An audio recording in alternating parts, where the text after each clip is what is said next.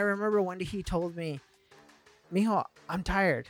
And I was like, "Tired of what?" He's like, "I think I'm ready to sell." And then I looked at him, I was like, "I'll buy it." And he's like, "What?" And I was like, "I'll buy it." Hey, I'm working on a Wednesday, then up again the next day. So and so is popping, man. I skip him like your leg day. Today we're interviewing someone very interesting with an interesting perspective. Interesting perspective and personality. We just had about 5 to 10, 20 minutes maybe to conversate with this person, and we kind of got to know him a little bit, and I'm excited to ask him the questions and get the answers that we haven't got from other people. These are the hard questions. These are the hard questions, and it's amazing to hear it from someone that's local, someone that's in our community, someone that's at a place that I've visited before, a place that my coworkers have visited before, and a place that I'm sure you as the listeners have visited before. So without further ado, I want to introduce you guys to Jojo Ramirez, the owner of Capriccio Inc. Yes. Can't forget the Inc. What's up? Hi, guys. What's up, Jojo? Today, welcome, man. Good. I'm glad to have you here. Me and Rico have actually, we brought up your name before, I think a few months back. Actually, a few times, not just once. Well, yeah. We brought it up a few times because we wanted to bring you on here, but we wanted to bring you at the right moment. Got it. And I feel that with what's going on and kind of how 2021 is treating us, I feel like right now is the perfect moment. So definitely glad to have you on here and glad to just chat with you, man. Over everything, just chat. Get to know you as a person. Get to know you as more than just that business owner of that amazing spot, and really understand your perspective on specific, you know, things that we're going to be talking about today. Awesome. Thanks for having me. First of all, what do you do, Jojo? Well, I'm a restaurant owner. I also work in the medical field. I have I'm an administrator. Okay. So I run a private practice. Okay. Nice. Yeah. Good stuff. So how long have you been in the medical field for? Going on 13 years. Oh, snaps. So we're talking about your experience. You've been in this industry for a minute. Yeah. What about for the restaurant industry? How long have you been in that for? Actually, I was working as a busboy at a place called DW's Country Cafe. Okay. And then at that time, there was an owner named Danny White, and he had owned Cottage Cafe and DW's. Where's this at? Right, it was off of Victoria where the new Starbucks is. Okay. So we were right there. And then at that time, there was an owner who was interested in it. Yeah. And I think I was about 15. And I remember she walked in and she had told me, "Hey, I'm like interested in wanting to buy this place." And then I had told her, like, "If you buy this place, I will help you run it." Okay. So it was one of those things that she said, Are you serious?" I was like, "Yeah." But her primary language was Spanish. Okay. So it was one of those things that, you know, we kind of worked on this project together.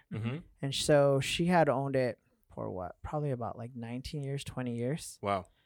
And during that time, I had worked for her. Yeah. And she had asked me, like, working for her, she was like, "What are you going to do with your life?" And I was like, "I don't know." And I was like, "What do you mean? I'm working." You were 15, right? I was working. You know, so she was telling me, like, because at that time I was kind of a little wild. Yeah. I lived in Santa Paula, so things are different in Santa Paula from Ventura, I think. Oh, yeah. Hey, yeah. So working there, she had told me, you know, you got to finish school, but after school, what do you plan to do with yourself? I was like, "I don't know." You know, and she had told me, like, you should think about getting into a career. So I ended up deciding, like, okay, I want to get involved in the medical field. So I first got a medical assisting license. I went to TDC, the Technology Development Center that's off of Valentine Road. And then I got what you call a phlebotomy license. And then I was getting my prereq. So I got an associate in science. And then after that, I remember the VC for the nursing, it was filled. Yeah. So then I ended up taking the LVN program here at CTI. Okay. So I ended up doing that. I ended up doing like my rotation at the hospital. At that time, I had met this doctor who had told me, like, "Hey, like, you're really good with patients. Like, I don't know if I'm going to, you know, stay with my wife. Like, why don't you come work for me?" I was like, "Well, what am I going to do?" He's like, "I'll send you back to school." So I was like, "Oh, shit." So at that time, even though I was working in the medical field, I was still working for DW's. But this lady, she kind of helped raise me. So the thing is that both my parents were like in and out of jail. So my grandma had died when I was 15. Gotcha. So at that time, I already had kind of met this lady. Yeah. So she was more like a mother figure, and she was trying to like help me figure out life. Okay. And then, so I started working in the medical field. The doctor had sent me to Nevada. I got, you can do your administration out in Nevada, and I got it transferred back here to California. Okay. So then after that, you know, I started to become the administrator, and then I started to get know everyone like in the medical field, but I was still involved in the restaurant business even though. So it's like throughout. Yeah. So I would work Monday through Friday in the medical field, and then Saturday and Sunday at DW's. Okay. So how I would meet a lot of people would be at DW's, because a lot of people would go have breakfast there. So It was a breakfast spot. Okay. And then after that, I ended up, one of the people in the home health had turned around and told me, her name was Naomi. She's like, what are you doing? And I was like, what do you mean? She's like, you should do something for yourself. Like, you got it in you. Yeah. So I think she was trying to like convince me to like maybe go into entrepreneurship. Yeah. Mm-hmm. But probably in home health or hospice. Gotcha. I could see, because an administrator carries a high degree. You're able to own it if you want. You have to have an administrator when it comes to hospice, home health. Like, you have to do a lot. But in order to get it, you have to do so many hours in the field. Like, there's a lot that goes along with it, mm-hmm. you know? And so then one of my customers from DW's, me and him became really good friends. And I remember he invited me to his restaurant, which was Capriccio's. So I walked into Capriccio's, and I remember I sat there, and I sat in the front window, and I told myself, like, shit, I'm going to buy this place. Like, in my mind. Wait, was this the first time you walked into Capriccio's? I don't know. Like, the environment of what it was, I told myself, like, I'm going to buy this place. And I'm just one of those people, like, I go off vibes. Well, what is the time difference from when you said, I'm going to buy this, to when you actually purchased it? 6 years later. Okay. Wow. So as I was sitting in there, I was like, this place is going to be mine. Okay. In my mind, that's what I thought. And that's what I knew. And so I think like time kind of had progressed. And then I remember one day he told me, Mijo, I'm tired. And I was like, tired of what? He's like, I think I'm ready to sell. And then I looked at him. I was like, I'll buy it. And he's like, what? And I was like, I'll buy it. So then at that time, I remember I had went to the lady that helped raise me. Her name was Teresa. And I told her, I was like, Tere. And she's like, what? And I was like, I'm ready to go on my own. And she's all, what? And I was like, I'm ready to go on my own. I'm going to buy my own restaurant. And I knew that she already had instilled in me that education was the biggest thing. And I know that she wanted me to continue on. So I could tell she got mad. She got mad. She literally is just like, get out. Wow. So I was like, and it was just one of those things. We had one of those relationships. I never really want to disrespect her. So even though if I didn't like something, she was going to tell me, I still always stood quiet because I had that respect for her. So it was one of those things where she's just like, get out. So the following day I come back and I tell her, are you still mad at me? And then she's like, no. And then she turned around. She told me, like, I talked to my husband. She's like, what do you want to buy? And then I told her Capriccio's. He wants to sell it to me for $200,000. And so then she turned around. She says, well, whatever you buy it for, I'll give you money. Wow. I don't want anything from it, but everything that you have done for me, the fact that you've helped me with my business for so long, this is the least that I can do for you. And it's not like I can help you buy a home. You've already bought a home. You bought, you know, you've already accomplished that on your own. So if this is really what you want to do, I'm going to help you with this. She said, because when we bought the business, it was hard. And what people don't understand, like when you buy a business, so I went and I bought this business, but no one told me I have 19 employees and I need $25,000 in payroll in there for the payroll that's going to hit. No one told me how much it costs to put $10,000 down for the lease. No one told me that Edison costs a deposit of $2,500. Like, no one tells you these things when you become an owner. Yeah. It was one of those things that there was a lot of surprises. So if it wasn't for the way that she helped me, the way that she did and did give me what she told me she was going to give me, I don't know if I would be standing where I'm standing today. So I'm very thankful, you know, for what she did for me. Of course. And I think anybody in your position would definitely be thankful. I think you hit something really important, bro, that a lot of us don't think about when going into business. And absolutely. By us, I'm very much including myself, because, oh, Lord knows I went through shit like that when I chose to get into my career. Right. Nobody told me about the fees that come with, you know, with all of this, with being a business owner, with being in business, with even a day to day, like it costs money to have the doors open, and nobody talks to you about these things. So I'm glad you talk about that. And I think out of all our guests, you're the first person that actually even says this. And I think that's interesting, bro, because we've had a lot of business owners on this podcast, and a lot of entrepreneurs, restaurant owners, but nobody's ever touched on this. And I think it's something you gave us something that nobody else has given us. And this is when we ask for a conversation with someone, I look for what's called a blueprint conversation. Mm-hmm. What a blueprint conversation to me is, tell me what it's really like, and tell me the steps that it's going to take me to get there. Don't bullshit me. Don't tell me all this crap.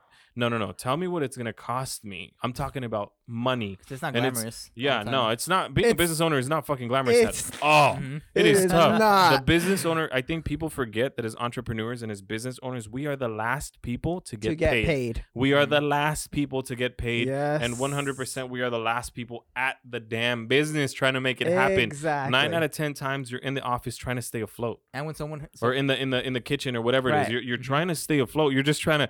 all you're doing is... fuck, I gotta pay my employees, like I gotta pay my team. The thing about it is, it's not so much just employees that you have to deal with. You're dealing with employee, you're dealing with paying the bills, you're dealing with certain personalities that don't mix. How I feel, everyone tells me, oh, how come you haven't had kids yet? And I think to myself, because I have 19 kids now. In reality, like, how many employees you have at Capriccios? Yeah, when Capriccios is fully open, it's about 19 in total. Wow. And that was from 0 to 19. No, right now it's like 5. No, I'm saying when you like you came from having no restaurant. From having no restaurant, no employees. Yeah. Boom. You got to deal with 19 different personalities, 19 different opinions, 19 different needs. You have to wear a lot of different hats. Scheduling, like, oh, dude. Lord. But there's something really beautiful in that, Jojo, and it's something that I learned at a younger age, not younger, I was about 24 years old when I learned this, but there's a saying that ignorance on fire is better than knowledge on ice. Oh, of course. Like, if you would have been, there's a lot of people that overthink these situations, people that want to start a restaurant, people that want to start anything in general, but they kind of they stay frozen in the thoughts. Right. As opposed to you, who you had that, I guess you had that vision, you had that dream 6 years, you said 6 years prior, right? Right.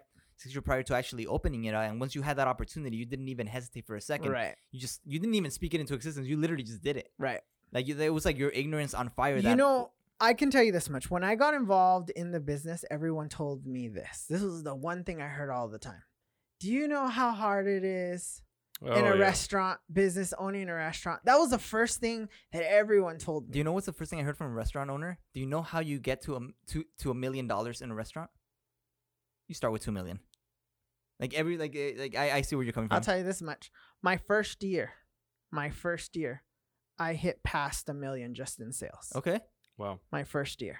Yeah. How long have you guys been open? I've owned it now I'm going on what, 4 years now? Really? Yeah. Yes. Okay. So my first year. Right now, obviously I'm going through a very hard struggle, but of course. Yeah. I mean, I think everyone is. You know, but imagine me looking at the books on what these owners previous made before me, which I'm not trying to knock them. You know what I mean? I'm not trying. I have a lot of love for them. They gave me an opportunity that I will always be thankful for. That is for sure. You know, the guy trusted in me. The biggest thing about him is when his wife or girlfriend, she's a wife now, but at that time, she's the one who kind of ran the show. He's the one who made the opportunity happen. Like, if this is really what I wanted to do, you know, but I could see she kind of ran the show. Yeah. So it was one of those things that I remember it was him, her, and then myself and my partner. And we had went out there and we sat down with them. And like, I kind of told her of like where I came from, what my struggle kind of was. And I remember we both looked at each other and we just kind of like cried because she understood that struggle. Yeah. So it was one of those things that when they were going to sell this restaurant, they wanted to sell it to someone who knew the business because of the fact that they already had more than one Capriccios, and every time it seemed for it to be sold to someone, they ended up bankrupt either in the first months or the first year. And that was their biggest fear, of it falling into the wrong hands and the same thing happening again. Yeah. So it was one of those things that I remember I told her, I don't have a choice. Once I take this on and this is the direction I'm going to succeed. There's no failing for me, you know? So it's kind of what we're going on with COVID now. Like it's hard. It's hard for all the restaurant owners. And it's one of those things that even though it is gone hard, I've had to figure out ways on how do I push myself forward? How do I hold this face up high during all of this? Yeah. And I think what prepared me for that was that same lady that I was telling you about. Imagine she helped raise me since I was 15. She died within 30 days of escrow when I bought Capriccios. Wow. So I just lost my best friend that was like my mom, and I still had to hold a face for every one of my employees and not look sad, not look depressed, just so that I can continue on with this business. And the sad part is we didn't know she had cancer. How we found out she had cancer was I ended up moving DW's right next to Johnson Drive. So we had to get out because the landlord had sold the lease to Starbucks. So we got in a lawsuit, and there was things that had been settled. We got that taken care of, and we ended up winning our part of what we won from that situation. And then during that time, I was in escrow for Capriccios, still working on rebuilding the new place and fighting with the city about getting the permits, because it takes a lot. When you open a restaurant, and even moving it and starting from scratch, you have to talk to the city, and you have to talk to the health department, and they don't communicate to one another. So it's one of those things where you have to do the communication for both. So you have an inspector that comes in from the city that does an overview, and then you have an inspector that comes from the health department that does an overview. And both of you they both give you a list that you have to go through to turn around and satisfy all the needs of everything, but neither one talked to each other. They're just talking to you, and then you got to turn around and say, the city gave me this paper, the health department gave me this paper, this is what needs to be done, and you got to fulfill it. So I had all that responsibility on top of her passing. Man, I think, I got chills, and I got a little bit I got stuck for a second there. You said something that I think when you're we as humans, bro, I think we perform the best when we're kind of pinned up against the wall. Right. When we have no choice. And to me, it sounds like your success with Capriccios is really been not because you bought it, not because you had the opportunity. Right. No. Like, forget all of that part. But just the simple fact that you don't know any other way but up. Right. I mean, I think that, and I speak from very personal experience, man. When you hit rock bottom, or when you're in a situation where you just don't, there's no way to get lower than that. You don't know anything else but up. Like, you don't know anything else but, no, I have to succeed. It's not a thing about, let's throw money up and see what happens. Like, no, it's like, this is my livelihood. This is what I got. And it's going to happen because I'm going to make it fucking happen. Right. It's no longer a choice of oh, maybe, or no, fuck that maybe. Fuck the we'll see what happens. No, none of that. Right. And I think that's the reason why you've seen success. And you also mentioned something about how, you saw more success than the previous owners. Right. I think it's all a mentality thing, and really being able to see your demographics, see the type of clientele that you have, and cater to your clientele. Right. Not being so focused on no, this is the way I do things, this is the way things are. No, fuck that. We need to understand that we have to cater to our clients, cater to those who are coming and putting food on our table. I know that, yes, it sounds funny. We're the ones serving to them, right? In your case. But at the end of the day, they're the ones that are putting steak on your plate. Well, what I always tell my employees is this. It's one of those things that I own my business. Mm-hmm. Yes, I own my business. Well, technically, it's a corporation. The corporation owns it. But regardless of that, is that I'm not the only one that owns it. The real people that own it are your customers. Yep. So at the end of the day, what I always tell my employees is that I want them to feel like they're at home. Mm-hmm. You do whatever it is that you can. If there's something that they don't like, then we'll figure out how to fix it. There's no need for us to fight with them. And believe me, in the medical field as well, like some people... It's hard. Some people are hard to deal with, but there doesn't need to be a fight about it. I'm not going to waste my time arguing with you about you thought that you didn't like that. If you didn't like it, say you didn't like it. Okay, let's figure out what we need to do to make you feel comfortable, because I don't want you to walk out of this door unhappy. Mm-hmm. And that has always been in my mind. And what I've learned over the years, seeing about how other people work is, you know, some owners will get offended by it. I don't get offended by it. If there's something that we're doing and you don't like it, as long as you express what you didn't like, then I can see where I can fix it. That is the difference for me and other people not willing to take that criticism, but I'm willing to take it. But you just got to communicate it to me. Mm-hmm. Right. That is the biggest thing. So I can understand where I can fix it. So a lot of the customers, I already had my following from DW's. So when I left DW's, they came and followed me there. Mm-hmm. When I left when I worked in the medical field, all the medical field, when I first opened, everybody came to see me, from the nursing homes to the clinics to everyone. Mm-hmm. I had so much support. I could not be more grateful. Mm-hmm. And I have a lot of love for them. I really do. So it's just one of those things that I want to know that if you're coming to my place, you're going to leave full and you're going to leave happy. Yeah. That is my goal. And my staff knows that. Okay. Yeah, I think that's a really smart way to see things, because you're right. I've never heard anyone say that the owners are the customers, but realistically, it's true, man. It is. The owners are the ones who kind of pay your bills. They're the ones that pay the bills. They're the ones that help you pay the 19 employees. Right. They're the ones that bet you. Yeah, they bet on you. Right. If you think about it, it's like they're betting on you, and I think it's amazing to hear how. I really consider your way of thinking for your business a very humble way of thinking. And I think that's great. You have a very strong personality, and I can see that from a mile away, man. I can see that from a mile away. Your personality, I'm very passionate. I mean, if you speak very passionately. And if I believe in something, I'm going to stick to it. I think this is the perfect time to segue into our next part of the conversation, just because a lot of these different points that we're covering, you being, you know, like an animated, opinionated person with a strong mm-hmm. personality, you being a fighter, you know, fighting at DW's, fighting for that piece right there, fighting from when you were a kid because of the way you grew up, fighting in the beginning of your journey with Capriccios, and now fighting now. Right. Like it all segues to kind of the conversation that we're leading up to right now. And so there's this video that you released January 1st. Oh, yeah, that one. Correct. And this video went viral in the local community because it was you having very strong opinions, and not just very strong opinions, but very sincere opinions about what your thoughts are on what's happening right now with you were very specific about your business and how you are operating and how there have been, I guess, closures and not allowing you guys to operate at full capacity. So what kind of, I guess, inspired you to release this video? I was put in a situation where I had my colleagues, which are some of the owners. Mm-hmm. We had gotten together and we were figuring out what should we do, because we were all put in a situation where financially we were getting hit everywhere.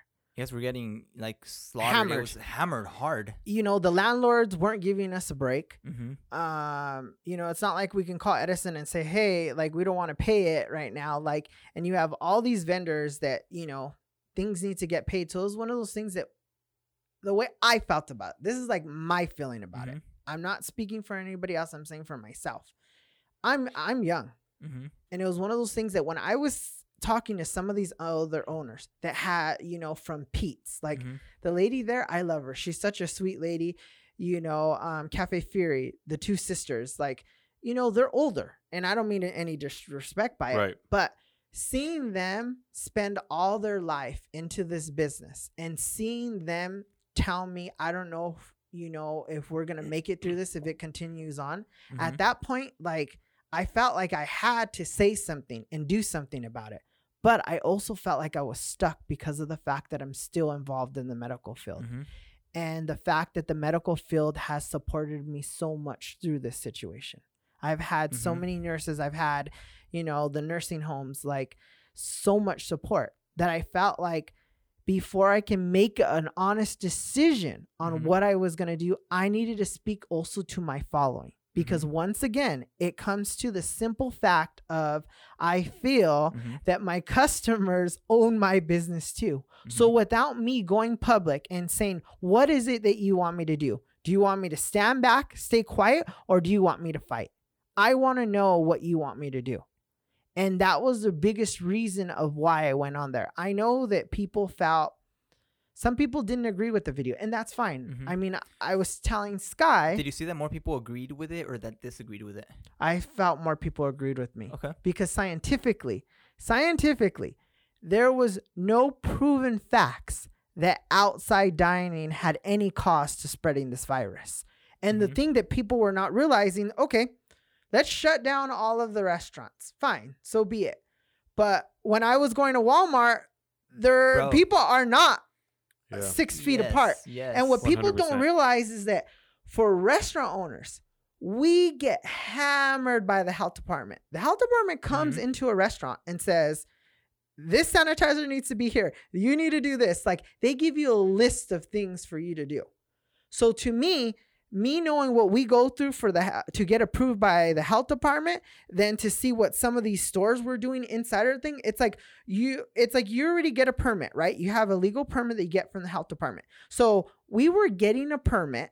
We have our legal permit, and then they gave us a checklist of everything we needed to have because of COVID. Mm-hmm. Not only did we get a checklist, we got a checklist for the inside, and then when outside dining, we had another checklist. We had to turn around and satisfy them. They mm-hmm. came with rulers to check how distanced the tables were. So wow, really? Really? Wow. It's that detailed. So to me, I was pissed off, and the way I felt about it is people don't understand where we're coming from. So someone has to speak on it. Someone has to open up about it. And that's how I felt about it. I said, there's no way I'm going to talk about this, because how can Walmart, Target, all these places have lines of people? There's no separation. And think about it. Say you walk into Target and you turn around and you see a towel you like. You go, you grab that towel, mm-hmm. but then your wife, girlfriend decides she doesn't want you to get the towel. So you end up putting that towel back. You touched it. Mm-hmm. Yeah. You already touched it. You know what I mean? So that's the thing that I'm telling you. Like, to me, how can they say that we were not safe and these places were safe? It didn't make sense to me. None of it made sense on how they put the blame on restaurants. And then what ended up happening after that is people started ordering. There was a holiday, and I swear to God, I had one order that had 16 orders. And guess where they're going to go eat that? At the house. And there is scientific evidence that spreading is not coming from the outside, but it's coming from eating inside. Exactly. Humans are social creatures. Yeah, I think you hit very valid points there. And I'm actually very happy and glad and really happy overall that you shared your opinion. I watched a portion of it. I didn't watch the entire thing. I watched a portion of it. I watched it like 4 times. I was watching it here in my office. But I think you made some very valid points, especially, what you're saying right now, too. For those of you that haven't seen the video, I invite you guys to check it out. But I think you make some very, very valid points. I mean, I myself, I still have to go to the store and do things. And right. Shit, man, I've had to tell people, like, hey, stay the fuck back. Right. Man, get the fuck off of me. Like right. You're literally on my fucking ass. Right. Like, I've had to ask people, like, can you stay 6 feet right. apart from me? Like. Some people don't take that serious. Now that I'm hearing this from you and now analyzing what I see out in, when I'm out and about, I agree with you, man. It's like, okay, why are you blaming it on one thing when it's not even that one thing? And you have this other thing going on, and like, you guys don't even, you can't, I feel like what's happening right now is that a bunch of, they're just looking for somewhere to point the finger to. Right. When realistically speaking, I think the only place where there's fingers that should be pointed is people's houses. Right. Because nobody stopped anybody from going and doing things. I mean, I still see parties, bro. I still see parties going on. I still see fucking. We're going there. Yes. People are getting married still. People right. are doing shit still. Why the fuck are liquor stores open and not food places? Like, come on. Like these are things that I'm trying to understand. Why are big chains open? Exactly. Yeah. Why are big chains open and small mom and pops businesses right. closed? Like. That's what I'm trying to understand here. And the thing is, like, it's not just, if you take the time to think, it's not just restaurants. Mm-mm. Because I don't want people, my thing too, the way I felt about it, what I made clear too on that video was this lady still did it anyways. What really bothered me about this one lady, because the way I felt about it is at the end of my video, I left an open-end question. Mm-hmm. I gave people the opportunity, and I understood that some people were not going to agree. Mm-hmm. But what I didn't like about this one lady is she went on Yelp. Yelp, I hate Yelp. And the reason why I hate Yelp the most is this, is because as business owners, it doesn't give us a chance to really respond. Like we have to take this long thing to try to fix whatever is going on. And with Yelp, it just gives the people to give their opinion and that's it. And then the all way the fucking Karens. Right. And then I feel about that. I feel like if you do respond right away, people are saying, oh, you're a crazy owner. So it's like, if you defend yourself, you're crazy. If you don't say yourself something, you're more crazy. So I have this one lady who saw my video. Okay? I know exactly what you're talking about. I saw it on Yelp. And she left. But not only did she, at the end of her comment, she turned around and told me, fuck you and your family. That's what she said at the end. And I had to read this thing 3 times. And as a nurse, you learn to understand. Right. That people are going to go to you because they're sick or they're ill. Mm-hmm. And at that point, I needed to just understand that lady was going through something. Mm-hmm.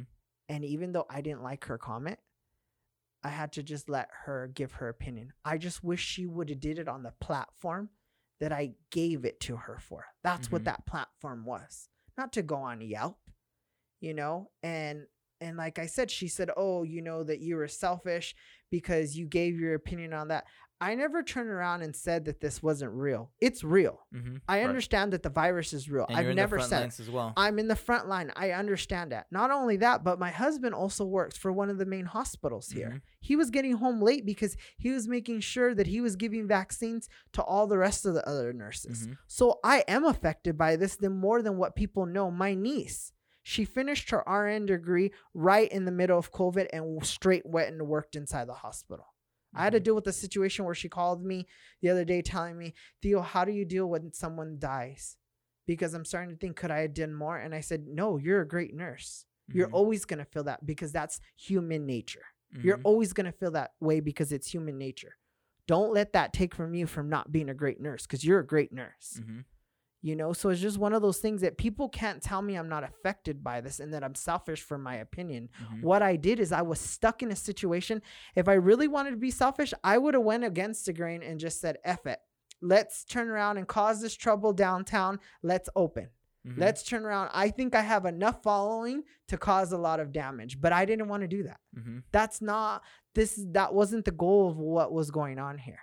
And the way I feel about it is some people took their perception of it, what they wanted, and the others took it another way. And some understood what I was trying to basically say.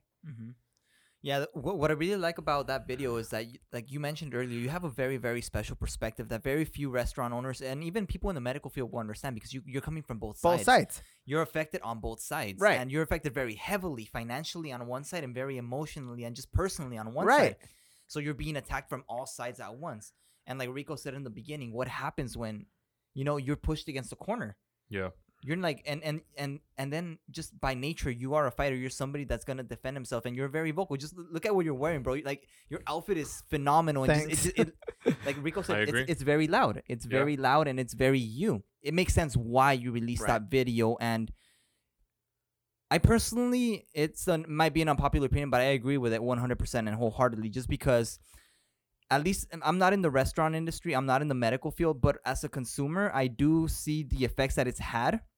And I'm making it a mission to support small businesses, especially restaurants, at least once a week with my girlfriend. We go out and eat just because we see the real impact that it's having. And I just I guess what I'm trying to say is I appreciate you releasing that video. Thank you. Yeah. No, I think that's you hit some really important topics on there, some very important facts. Here's my opinion on Yelpers and on... Y'all need to just shut the fuck up, honestly. Like, whoever's on Yelp talking all this bullshit, you guys need to just shut the fuck up and understand that, look, okay, it's not always going to be perfect. And just because somebody has a different opinion than you doesn't mean that you have to go say fuck your family. Like, no, come on, y'all. Like, stop acting like fucking children or you're going to get treated like children. Like I went on there right now and I was looking at Yelp as we're talking here and I'm like, dude, some of you guys are acting like privileged ass motherfuckers. Like, stop it. Like, there is really no point for people to be acting this way. All you're doing is sharing an opinion. Right. Like, this is your opinion of what you think. And the worst part was that she commented on mine, okay? Right. Then she went on Casabella. And then she even went on Nick the Greek. So she got all three of us in the same day.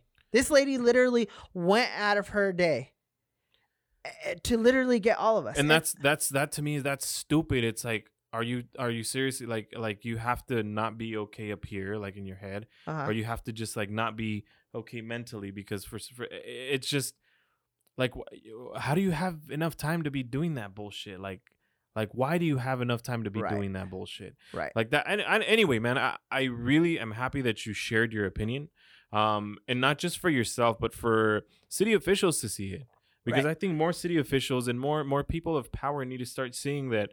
We as a people here in Ventura County, business owners, we're not going to take the bullshit. Right. Yes, we're taking our, we're being proactive about doing what we can. For example, me, I'm in my office. I don't see people, but I get tested once a week. Why? Because I want to make sure that I'm okay, not just for myself, but for my family. Right. And if I come across any type of people, you know what I mean? So I'm being proactive about what I have to do. I really don't let people in my office. I'm stuck in my office. It's just me. So I'm trying to do what I can, but I can't stop living my life. Right. Like I can't, you know what I mean? I wear my mask when I'm out. I'm always fucking sanitizing my hands. I don't touch my face. I do what they're asking. But at the same time, it's like some people, one thing I've learned about business and about life in general is that we cannot please everybody 100%. And I'm 100% okay with that. I'm okay with that because I'm not here to please everybody 100%. There's people that are going to like you. There's people that are not going to like you. I'm going to go ahead and focus on the people that like me. Right. And the people that I should be doing business with, not on those that think they're, no, fuck that. Get the fuck out of here. You're going to be negative. Go be negative over there. Go have a pity party up in your house. Go talk your bullshit in your house because you're the king or queen of that place. Right. But out here in the real world, honey, get out of my way. Right. You're either running with me or you're running against me. So So Rico made a really good point that I want to touch on right before we jump out. You said you cannot please everybody. Of course. That video... It was very vocal. And I guess my question to you is, did you have any repercussions from it? Did anything negative come to you specifically from it? Besides that comment, because we know that Anton from Nick the Greek was also being very vocal and he was getting a lot of backlash, a lot of support, a lot of beautiful support from everybody. But he was also getting, it seemed from an outside consumer perspective, like he was also getting targeted. So did you see any of those things happening specifically to you? No.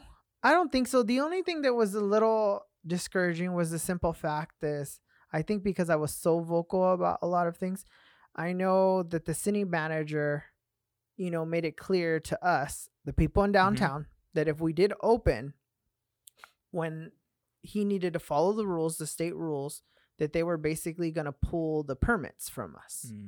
So it was one of those things that a lot of us owners had to really thoroughly think, what was the smart decision to do?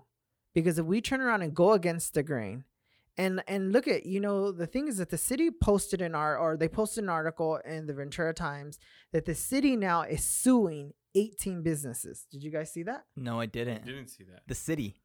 You can pull it up right now. Pull Ventura. The city is suing businesses that are struggling, really. Yes. Wow. So it's the county. So the county is going to basically sue the businesses that are going against the grain, that went against the grain during the pandemic. Wow. And Ventura County filed charges against 4 gyms and a... Wow. Did you see that? Holy shit. Imagine... We as restaurant owners, we all got together that day. We all got together. Before all this started, there were so many restaurant owners. I didn't even know half of them. What I realized is I'm the youngest in the game. But, a lot of them are really good people. And they've wasted a lot of time fighting for their business all these years to lose it like this. They wasted a lot of time. They staying away from their families. There's so much that they've given.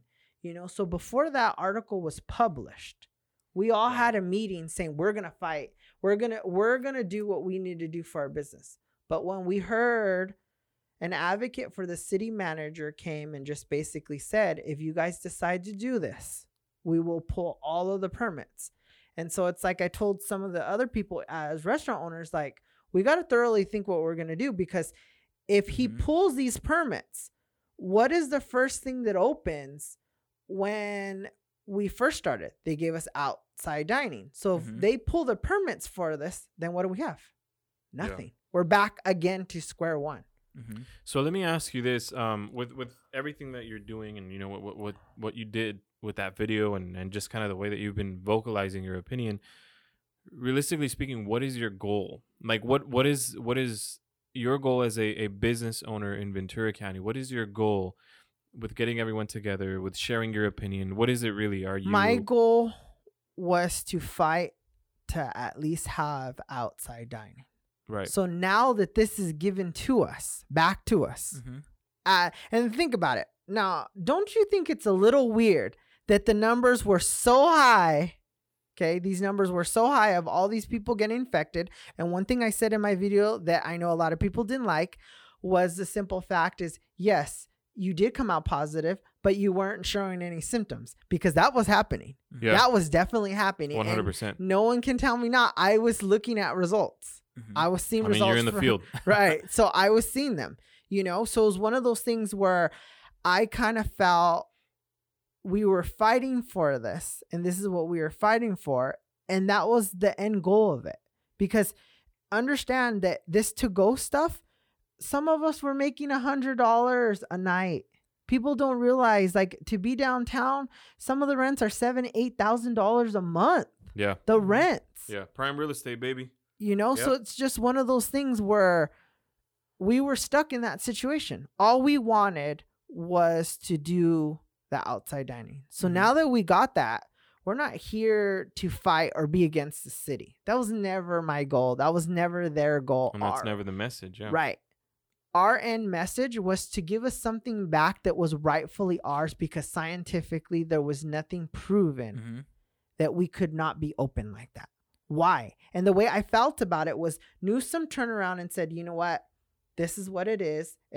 We're going to close the restaurants. And I felt like you said earlier, he was looking for a finger to point.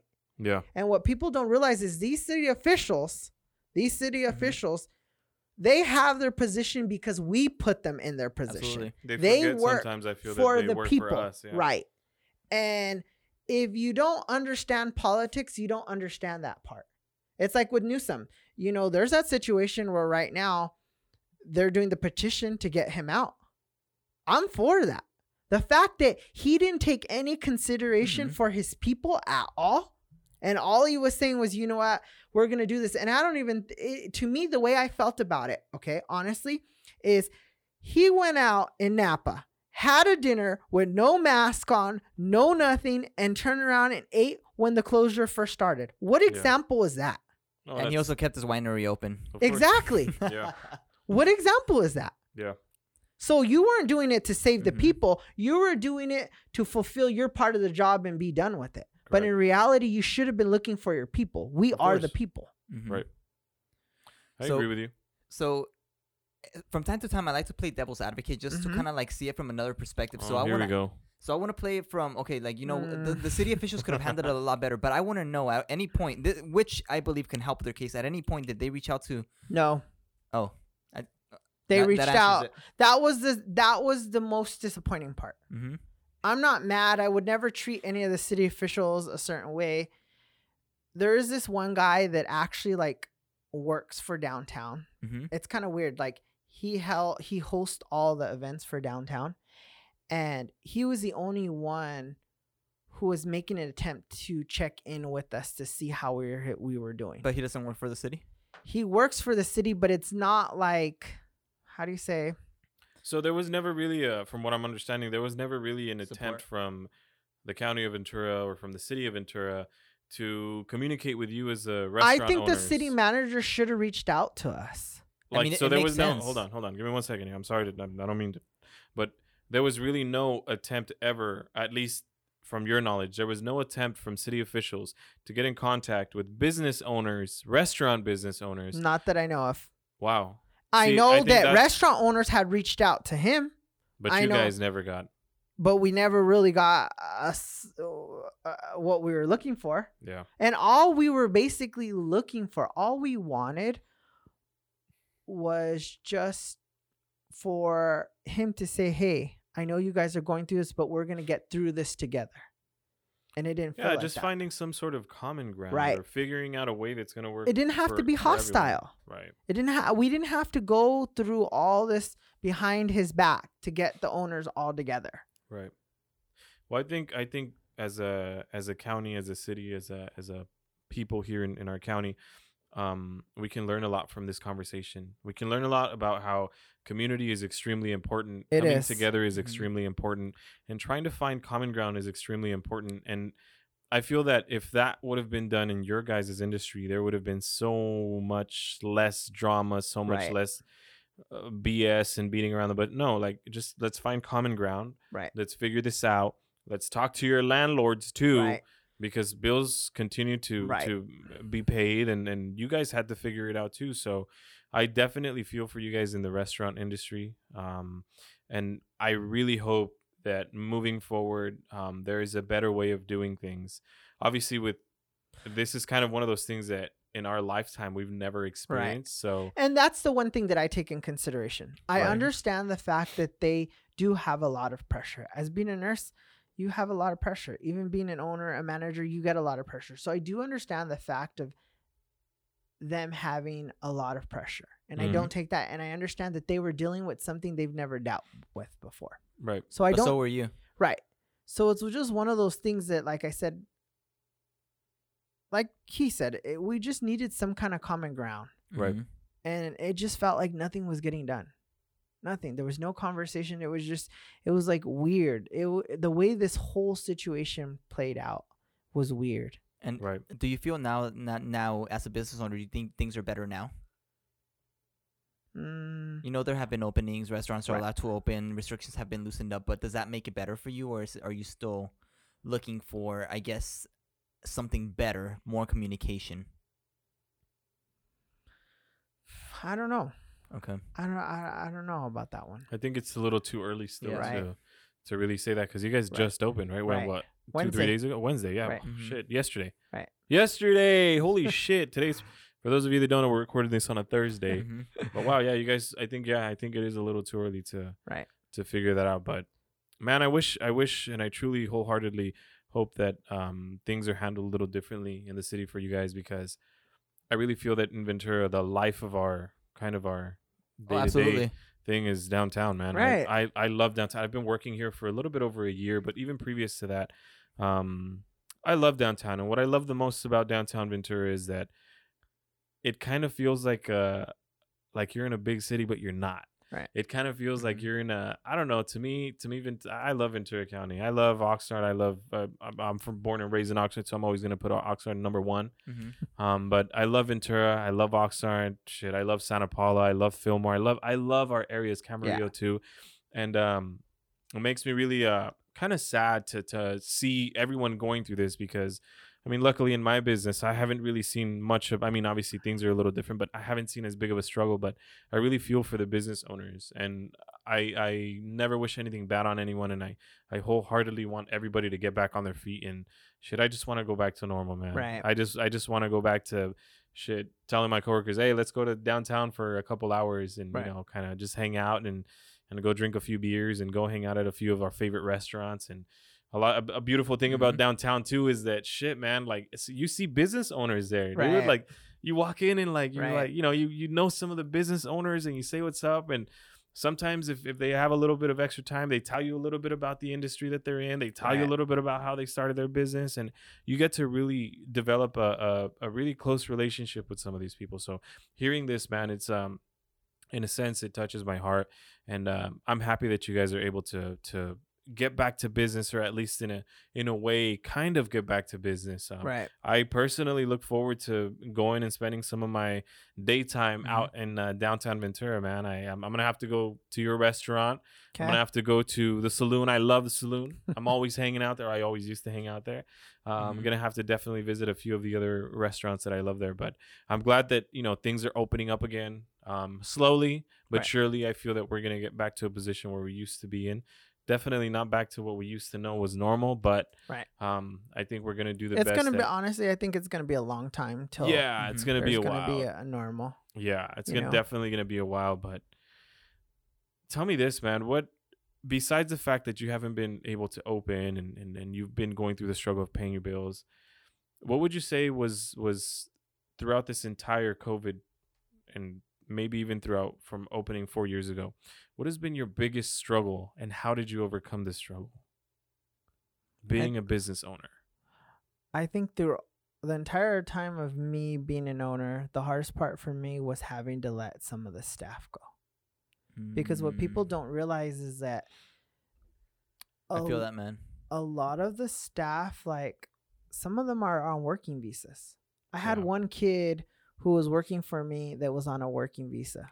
I love this guy. He was such a good guy, good employee, but I couldn't keep him anymore. Mm-hmm. And he was looking for a job. He couldn't find it.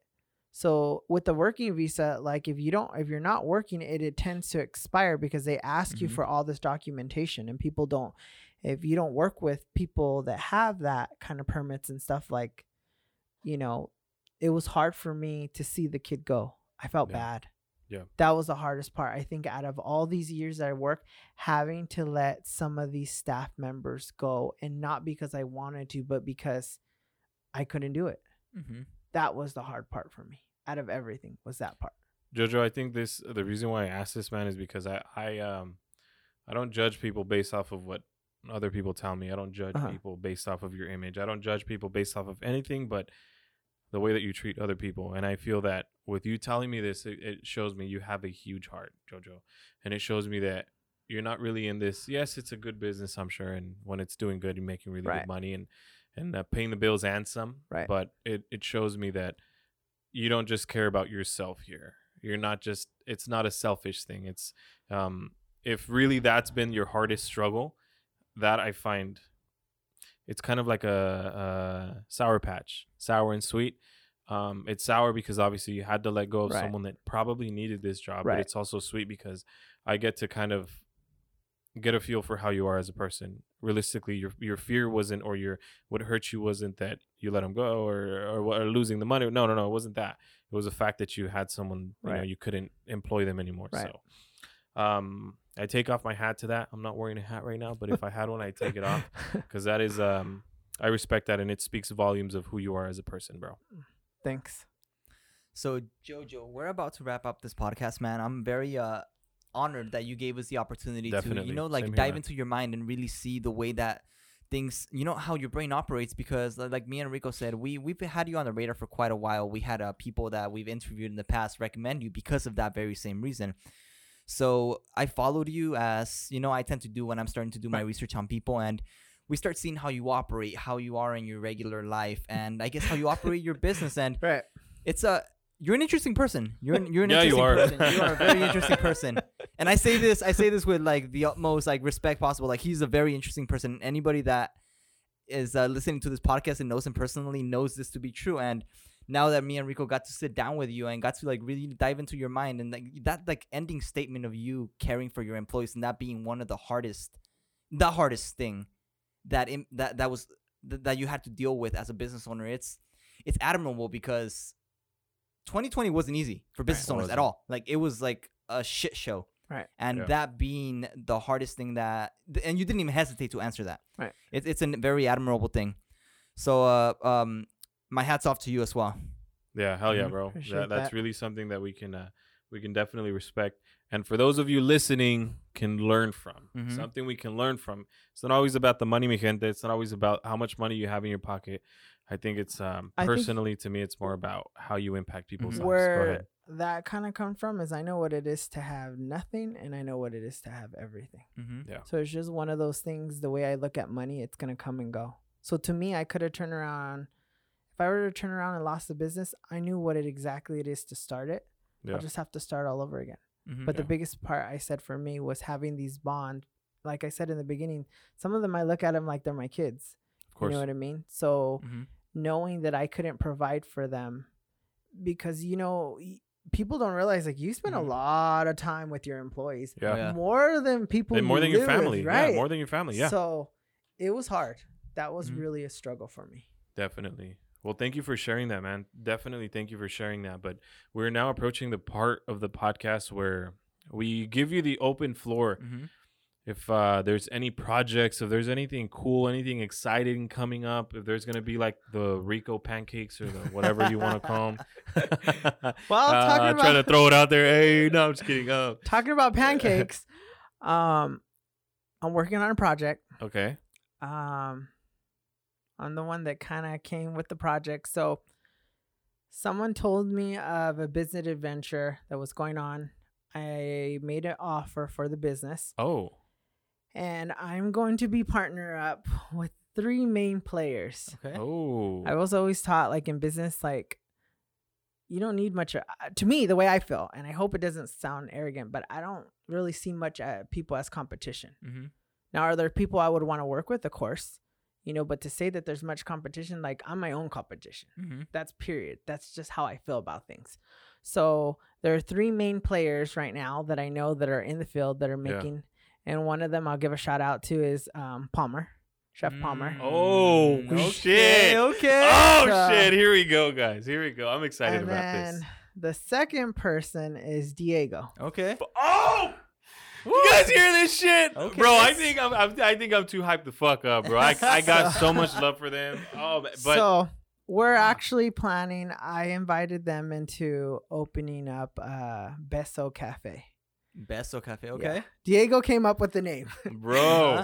Oh my goodness. Shit. Ya me veo. I already see myself. I'm closing my eyes. I'm already seeing myself. Our goal with this is to make, because in Ventura County. Beso Cafe. Ooh, okay. Where is there to go to brunch? Like, everyone has to go where to. Fuck, I used to go. You know what? I used to go to, which, by the way, like, I loved Copper Blues. Rest in peace, Copper. Mm-hmm. I heard Copper Blues closed down, right? I think they did. But anyway, rest in peace, Copper Blues. I used to go there. Fucking hated the food there. The food there used to be good, mm-hmm. but then it went to fucking shit. When they started doing the buffet bullshit, fuck no, never, nope. I would just go there for the fucking mimosas and to listen to the mariachi play fucking Juan Gabriel. Like, real talk. I would just go there, you know what I mean? But anyway, go ahead. I'm sorry. I kind of feel like all of us are the three young ones in the game. And all of us are doing our own thing. So the way I felt about it is, you know, let's do this. It started off with me and Diego, and then, you know, when me and Diego were talking, we were like, we should probably add one more person. And Palmer. Fuck, bro. I've been watching Palmer. That's probably for quite some time. That kid. Fuck, I got chills thinking of this partnership. He's good. Man, that's a huge. You know what? Honestly, I have a lot of respect for the kid, and he's humble. Mm-hmm. You know, when he. Yep. It was so funny because we went out one night, and Diego said, "Let's go. Palmer's leaving Cafe Fury. Let's go buy some food before he leaves." So I was like, okay. So we went. We bought the food. And then we invited Palmer back with us to come have some drinks at Capriccio's. And, like, we talked. And I really got to know the guy. And, you know, he asked me. He's like, he legit asked me, like, how is it with business? And I straight out threw everything on the line. I told him, like, you know, like, sometimes it's going to be like this. This is what you're going to have to go through. Like, but don't give up. Mm-hmm. That's all I'm going to tell you. Like, it's going to get hard, but you don't want to give up. And that guy got craft. He got a talent. Yeah. He got a talent. He's oh man, I get the chills when I talk about either of those two guys, because they're Diego's just, to me, is like the fucking networker, the connector. Yeah. Everybody knows Diego. Diego. No matter what, I could tell you if there's a problem, Diego helped me make my own beer. I don't doubt it. Like, I don't fucking doubt it. Capriccio has their own beer, and he was. Why didn't I know this? He found the person. I literally kept telling Diego. Bro, it's hard to get Peroni. If you need something, Diego knows. Listen to me, guys. Right, if you need something in Ventura County, call Diego. Even in LA, call Diego. You just got to call Diego for mom pops. Right. That's all you got to do, because that man is connected fucking everywhere. Right. Now, Palmer, this dude, I've been, I knew who he was before I even met him. Mm-hmm. Like, I knew who he was because everybody would fucking post Palmer. I was like, Chef Palmer. Who the fuck is this Chef Palmer? Anyway, we met him, and dude, this guy is, when I think about what I do for a living, I'm obsessed with my craft. Got it. I love what I do for a living. I don't consider it work. Shit, after this podcast, it's going to be fucking, what, it's going to be 8? Yeah. I'm going to go home and still work on home loans because I love what I do. Mm-hmm. But I'm not as obsessed as he is with his industry. Yeah. Like, I see him and his eyes fucking light up. Yeah. Like, he's every time that I've gone to eat, he's always presenting his food, and he opens it in a way like it's like I feel like I'm at Louis Vuitton. Bro, the way he poured sauce. Bro, he had me at the sauce, bro. I feel like I'm at Louis Vuitton. Like he's proud. Like he's kind of like showing you his baby, right. like his son or daughter for the first time. Right. And he's like unwrapping this and like his voice too. You know, what I mean, he uses this deep voice, like this fucking R&B, sexy, like sexy time voice. And he's just like yeah, check this and the compound butter and you know what I mean. Like he's doing this thing. So anyway, I'm excited. You guys heard it here. And did they hear it here first? Did you say that? Y'all heard it here first, god damn it. Y'all heard it here. Beso. Yeah. Beso. Beso. Y'all motherfucking keep your ears open, your eyes open. So we basically bought kitchen 18 or kitchen 9 in Camarillo? No. The one in Ventura, across the street from the hospital. Oh, gotcha. Across the street from the hospital from the kitchen 1986. Okay. It's on this dude, I don't get past fucking Made West here. Oh, okay. It's either here, Made West, or downtown. It's literally around here, like in the parking. Like, do you guys have a start date? We're in escrow right now. Okay, so we're in escrow. We started escrow when the COVID started. Oh. Yeah, so commercial real estate take a little long though. I got a few of those deals right now, so let me make a suggestion to somebody out there. Okay, take it how you want it. This is a good business plan for somebody. If you want to start a business, you know it would be a good business. You know that there's only one person, one business that does loans for escrow for businesses, and her name is Rhonda. She's the only person that does it. Did you know that the other closest person is all the way in Westlake? No shit. The only person that does escrow for businesses. I'm going to have to talk to the company owner. We're going to motherfucking change that. There is the only person. Okay. So when I bought Capriccios, it took months. Yeah. Because. Like 6 months, I think. Her process was so long. But she's the only one in our county. Mm. So whoever can do escrow for businesses would make a killing because there's only one company you're going against. Interesting. All right. I'm taking notes, baby. Rico's, I just set up right notes. Now. Hell yeah. Hell yeah. There's nobody else. I'm going to take notes on that. Jojo, if people want to hear more about you, we already got that. We got the juice here. We know Beso Cafe is coming. But if they want to keep up with you, if they want to talk to you, if they want to reach out to you, I know there's somebody out there listening. You, I'm talking to you directly. You are listening to me for a fucking reason. You're listening to this podcast because you needed to hear Jojo speak today. Mm-hmm. You're listening to this podcast because Jojo is speaking to you. It's not me. You're not listening to this podcast because of Rico J. Fuck that guy. No, you're not listening to it because of Rico. I'm not going to say that about you, bro. Just Rico. You're listening to this podcast because Jojo is speaking today. And if you're listening to it, this is where you can find them. At Capriccio, Instagram, CAPRICCIO_INC. Beautiful. Send me a message. I'll respond back. Definitely. There you guys go. There you have it. Jojo, there's somebody out there that's listening. The person that I was just talking to right now. I don't know if you're a guy. I don't know if you're a girl. I hope you go for the Dodgers and you're a Lakers fan. But anyway. Yankees, New York Yankees and Raiders. Oh, fuck. Anyway, as we were saying, fuck, worst teams. No, I'm just kidding. I'm kidding. I like the 49ers. Okay. All right. Hey. And then leave us with something, man. There's somebody out there that is waiting for that, kind of that little push. Leave us with something. If there was... If you could speak to yourself 5 years ago, 10 years ago, what would you tell the younger version Jojo? Have fun. Life goes so fast. Have fun. Because no matter what, like, time's going to pass you by. Mm-hmm. Yeah. It literally passes you by. So the best thing you can do is enjoy what you do, find what you love, and go for it. That is it. That's what I would tell myself. Hell yeah. Feel that? Okay. Jojo, thank you so much from the bottom of our hearts here at Millennial Mindset for joining us on this amazing conversation. We got to know you better. Thanks. For now, when I go to Capriccios, I'm happy to go there because I know the owner. Mm-hmm. Thanks. You know what I mean? I'm definitely gonna be happy to be there because I know the owner and I know who I'm supporting and I understand the values that the person that I'm supporting has. With that being said, man, thank you so much again. Thank you guys for having me. It was fun. Mi gente chula, linda y hermosa. We're going to see you guys on the next episode. Peace.